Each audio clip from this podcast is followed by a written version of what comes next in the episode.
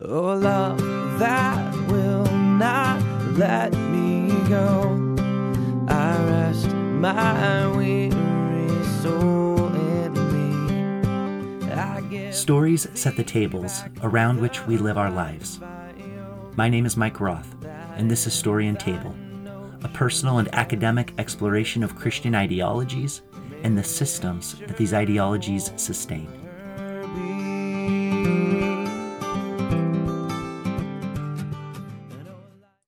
Welcome to Story and Table. This is Season 1, Episode 5 A Salvation Story. To begin this episode, it's going to be helpful to split some theological hairs, which aren't often distinguished in the storytelling that's central to Christianity, especially in the United States. Here's what I mean. For many Christians today, the words gospel, salvation, and atonement are understood to be synonyms. That's to say, these words are often used interchangeably.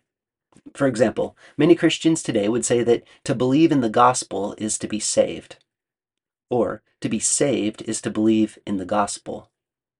And the gospel is the work of atonement, and so atonement is the way in which a person is saved, and that's the gospel. Clear as mud? now, to be clear, these three words are associated, but they aren't the same thing. Gospel, salvation, and atonement are not synonyms. Let me give three brief but technical definitions. Gospel is the declaration of good news. Salvation is being saved from a predicament. And atonement is the reconciliation of estranged parties. With these technical differences in mind, this episode is about the story of salvation, which refers to being saved from a predicament. And for many Christians, especially in the United States, the predicament that requires salvation is twofold. Predicament number one because of original sin, a person is depraved and in need of forgiveness. And predicament number two because of original sin, a person is destined to eternal torment in hell. With these two predicaments in mind, we're now ready to hear the story of salvation as it's told by many Christians today. It goes like this A person is saved by believing in Jesus' shed blood for the forgiveness of sins. And a person who receives forgiveness of sins is saved from eternal torment in hell. That's the story. Because of original sin, a person is depraved and in need of forgiveness, which comes by believing in Jesus' shed blood on a cross. And because a person is depraved, they are destined to eternal torment in hell. But the forgiveness of sins results in the promise of eternal life in heaven. Predicament, sin, and hell. Salvation, forgiveness, and heaven. That's the story of salvation according to many Christians today. Let's now take some time to consider the kind of table that this story of salvation sets in the lives of people. One feature of the table that this story of salvation sets is a deeply embedded belief in the inherent wickedness of humans. This rises from the idea of original sin, which I shared about in the last episode. And so rather than repeat myself in explaining how original sin is a misinterpretation of the Bible story's inciting incident and of Romans chapter 5 verse 12, I'd like to briefly touch on how this way of seeing is horrifying. To be depraved is to be morally corrupt and wicked through and through. With this in mind, original sin demands that we see every single human being through this lens. And this way of seeing people has an impact like, if every person is depraved through and through, then we cannot possibly expect goodness from the lives of those who are quote unquote unsaved. Quite the opposite, in fact. Because if a person is depraved through and through, then what we must expect from them, from those unsaved humans, is corruption and wickedness again and again and again. Not only is this a horrifying way of existing in the world, but it's also at odds with our lived experiences of those who are quote unquote unsaved, isn't it? Like, is your experience of unsaved children corruption and wickedness through and through? Is your experience of unsaved neighbors corruption and wickedness through and through? Is your experience of unsaved coworkers, acquaintances, and strangers corruption and wickedness through and through? Is your experience of unsaved people groups corruption and wickedness through and through? If we're being honest, the answer is clearly no. Of course, humans do corrupt and wicked things, but this is just as true for those who are quote unquote saved, isn't it? And this leads me to another feature of the table that this story of salvation sets, which is violence. Because if people aren't actually corrupt and wicked through and through, because there's actually no such thing as original sin, then a story of salvation in which people who are mostly good but sometimes bad, like every human being, do not deserve to go to a place of eternal torment forever, do they? And just for a moment, I want to notice how strange the word deserve is here. In this particular story of salvation, Christians are taught to think that humans, created by God but corrupted by something that Adam and Eve did, deserve to go to a place of eternal torment forever. But how in the world does any human deserve that? That's not fair. It's not just, and it doesn't make sense. It's just plain unreasonable. Another feature of the table that the story of salvation sets is puzzling forgiveness. Because in this particular story, a person must believe in Jesus' shed blood for God to forgive their sins. But let's just think about that for a moment. Throughout the Hebrew scriptures, God forgives people again and again. Now, if you're deep in this particular story of salvation, you may want to respond by saying, yeah, but, but that's because God had Israel make sacrifices which resulted in forgiveness. And that's why people need to trust in Jesus' shed blood to receive forgiveness. But if that's true, then why was God able to forgive people before the sacrifices were established in the second half of Exodus and the book of Leviticus? Because God was forgiving people throughout Genesis and in the first half of Exodus.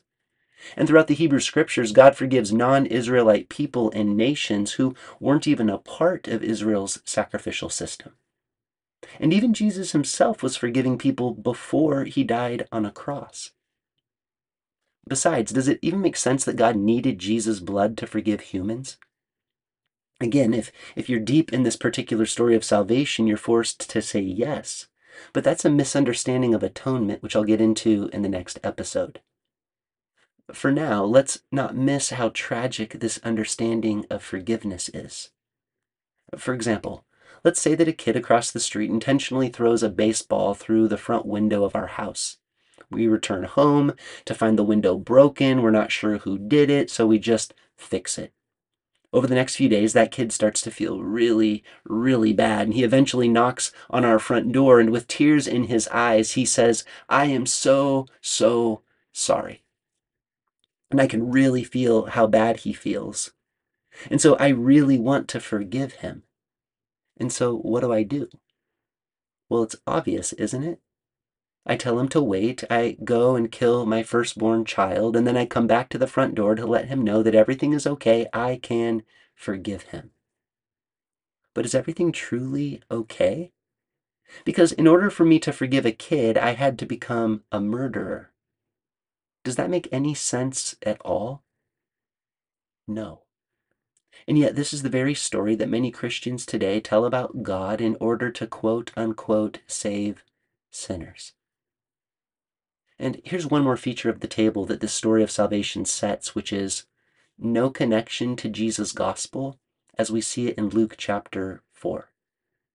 As I shared in episode 2, Jesus' gospel, which is to say Jesus' declaration of good news, is freedom from bondage, healing for the sick, release for the oppressed, and God's favor on everyone. Yet this particular story of salvation has nothing to do with Jesus' gospel. Because, according to this particular story of salvation, the predicament is sin and hell, and the salvation is forgiveness and heaven. And that's a problem. It's a problem that the story of salvation that many people tell today has no connection to Jesus' gospel in Luke chapter 4. It's also a problem that this particular story of salvation has nothing to do with Jesus' life or ministry outside of his crucifixion. And this brings me to a more robust and coherent story of salvation, which, to understand, we need to begin in the Hebrew scriptures. But first, a brief word study. Salvation and its associated words, such as save, saved, saves, saving, and savior, occur nearly 500 times in the Bible. The word salvation occurs about 127 times, The words saved, saves, and saving occur about 300 times. The word Savior occurs about 40 times. And here's what's interesting. Most Christians today, especially in the United States, think of salvation as a New Testament, a uniquely Jesus thing. And yet, roughly two thirds of the Bible's salvation words are found in the Hebrew Scriptures. Furthermore, while most Christians today, especially in the United States, think of salvation as forgiveness and eternal life, outside of Daniel and Ecclesiastes, two of the latest written books in the Hebrew Scriptures, there is no mention of individual life beyond death. And there's absolutely no mention whatsoever of anything similar to Christianity's ideas about the afterlife. And how about the New Testament? Well, at times the concept of salvation is applied to the predicament of sin and death, but there are other equally prominent, if not more prominent, ideas about salvation. For this reason, it's undisputable to state that salvation is about much, much more than forgiveness in the afterlife throughout the Bible and the New Testament. The Hebrew word for salvation is Yeshua, which simply translates help. And the Greek word for salvation is soteria, which translates deliverance or preservation. Based on this information, salvation speaks to being saved from or helped out of a predicament and the predicaments requiring salvation are multifaceted throughout the scriptures. Here's what I mean. In the Hebrew scriptures, salvation has three primary meanings. First, there's salvation as liberation from bondage. Exodus chapter 14, verse 30. Thus the Lord saved Israel that day from the Egyptians. And from Hosea chapter 13, verse 4. Yet I have been the Lord your God ever since the land of Egypt. You know no God but me, and besides me there is no Savior. And from Psalm chapter 106, verse 21, they forgot God, their Savior, who had done great things in Egypt. And so you see, one aspect of God's salvation in the Bible is liberation from bondage. A second kind of salvation that we see is return from exile. As you may recall, after liberation from bondage in Egypt, Israel became a nation that over time was conquered by Assyria and then Babylon and then Persia. But the story tells us that God moved the heart of Persia's king, King Cyrus, so that Israel was allowed to make a return to the land.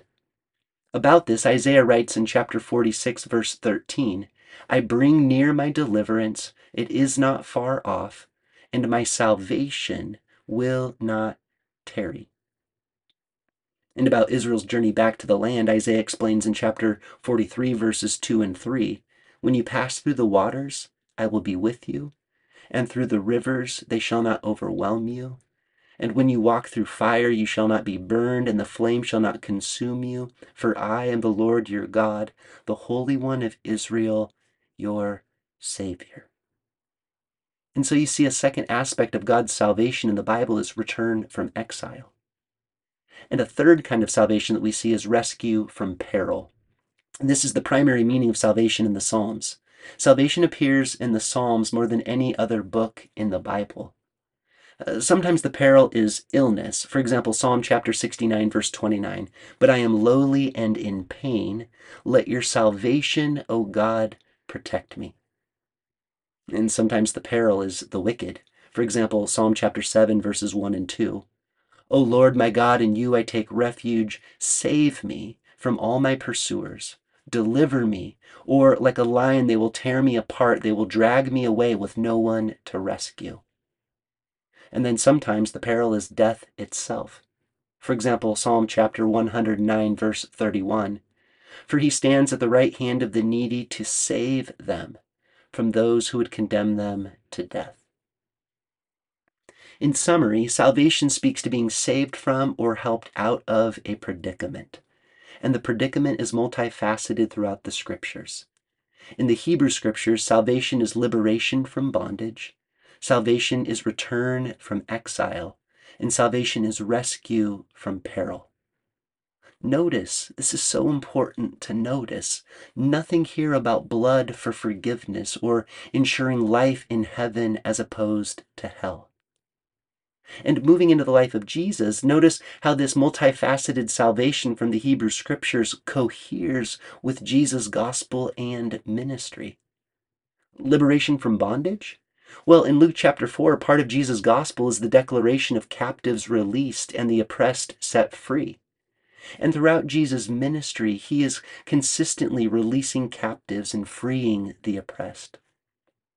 And how about return from exile? Well, Jesus says again and again, repent, for the kingdom of heaven is at hand.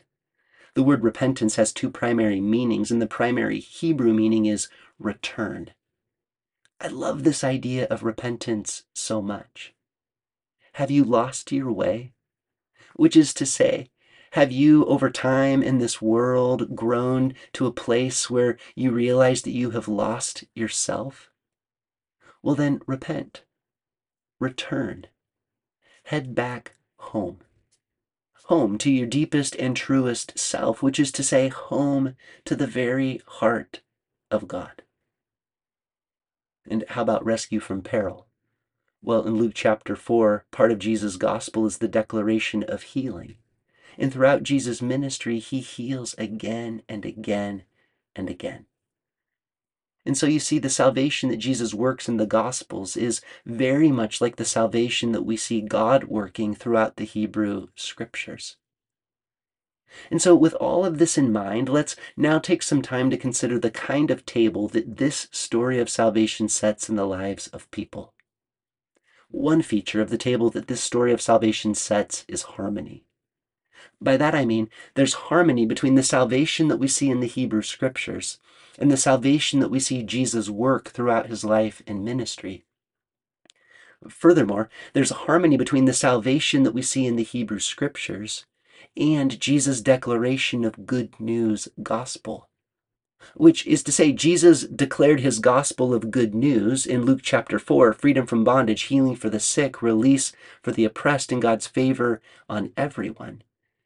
And then he makes this good news manifest by working out salvation in the lives of people experiencing the predicament of bondage, experiencing the predicament of sickness, experiencing the predicament of oppression, and experiencing the predicament of not being favored. And this brings me to another feature of the table that the story of salvation sets, which is truly good and desperately needed salvation. By that I mean, we live in a world where people are in political, economic, and religious bondage. How good and necessary is a salvation that's intentional to set humans free? I would say it's very good and very necessary, wouldn't you? And we live in a world in which there is both literal and existential exile, which is to say that some people are quite literally exiled from their homelands and many people are existentially exiled, experiencing a lack of belonging, or sincere fragmentation, or incredible suspicion about God's pervasive and abiding love. How good and necessary is a salvation that's intentional to help, to nurture, to work toward freeing people to return home. I would say it's very good and very necessary, wouldn't you? And of course, we live in a world where people are in peril. How good and necessary is a salvation that is intentional to heal? I would say it's very good and very necessary, wouldn't you? Now, for those who live within the first story of salvation that I told, you may be wondering about the spiritual side of salvation. And by that you mean forgiveness and getting souls into heaven. I'll dig into forgiveness in the next episode on atonement, episode 6. And I'll get into the afterlife in the episode after that, episode 7. But I do want to push back on this idea that the story of salvation that I've just told isn't a spiritual salvation. The word spiritual refers to the immateriality of human existence. And so, a few aspects of that which is spiritual could include important human experiences such as wonder, gratitude, and peace, which are immaterial aspects of human existence. With this in mind, when a person is saved from bondage, I imagine that some of their spiritual reality then includes some wonder, gratitude, and peace. And when a person is saved from either literal or existential exile, I imagine that some of their spiritual reality then includes some wonder, gratitude, and peace. And when a person is saved from peril, I imagine that some of their spiritual reality then includes some wonder, gratitude, and peace. And this, I believe, is another feature of the table that this second story of salvation sets, which is spiritual health and vitality. For certainly, when a person is saved from bondage, their spiritual life brims with elation. And when a person is saved from exile, their spiritual life overflows with gratitude. And when a person is saved from peril, their spiritual life is transfixed by a deep and abiding sense of peace. Yes, please. More of that, right? A salvation that's in harmony with the depth and breadth of the salvation that we see God working out in the Hebrew Scriptures. A salvation that's truly good and desperately needed in the world today. A salvation that resolves very real predicaments, resulting in spiritual health and vitality. Wouldn't that be a salvation worth entering into and enacting with our very lives? I think so. And it's into this good, robust, and needed salvation that Jesus invites us into working out in the world until love becomes so manifest that there is no longer a predicament out of which humans need salvation. Stories set the tables around which we live our lives. May your life be filled with good stories that set loving tables around which you are freed and inspired to flourish.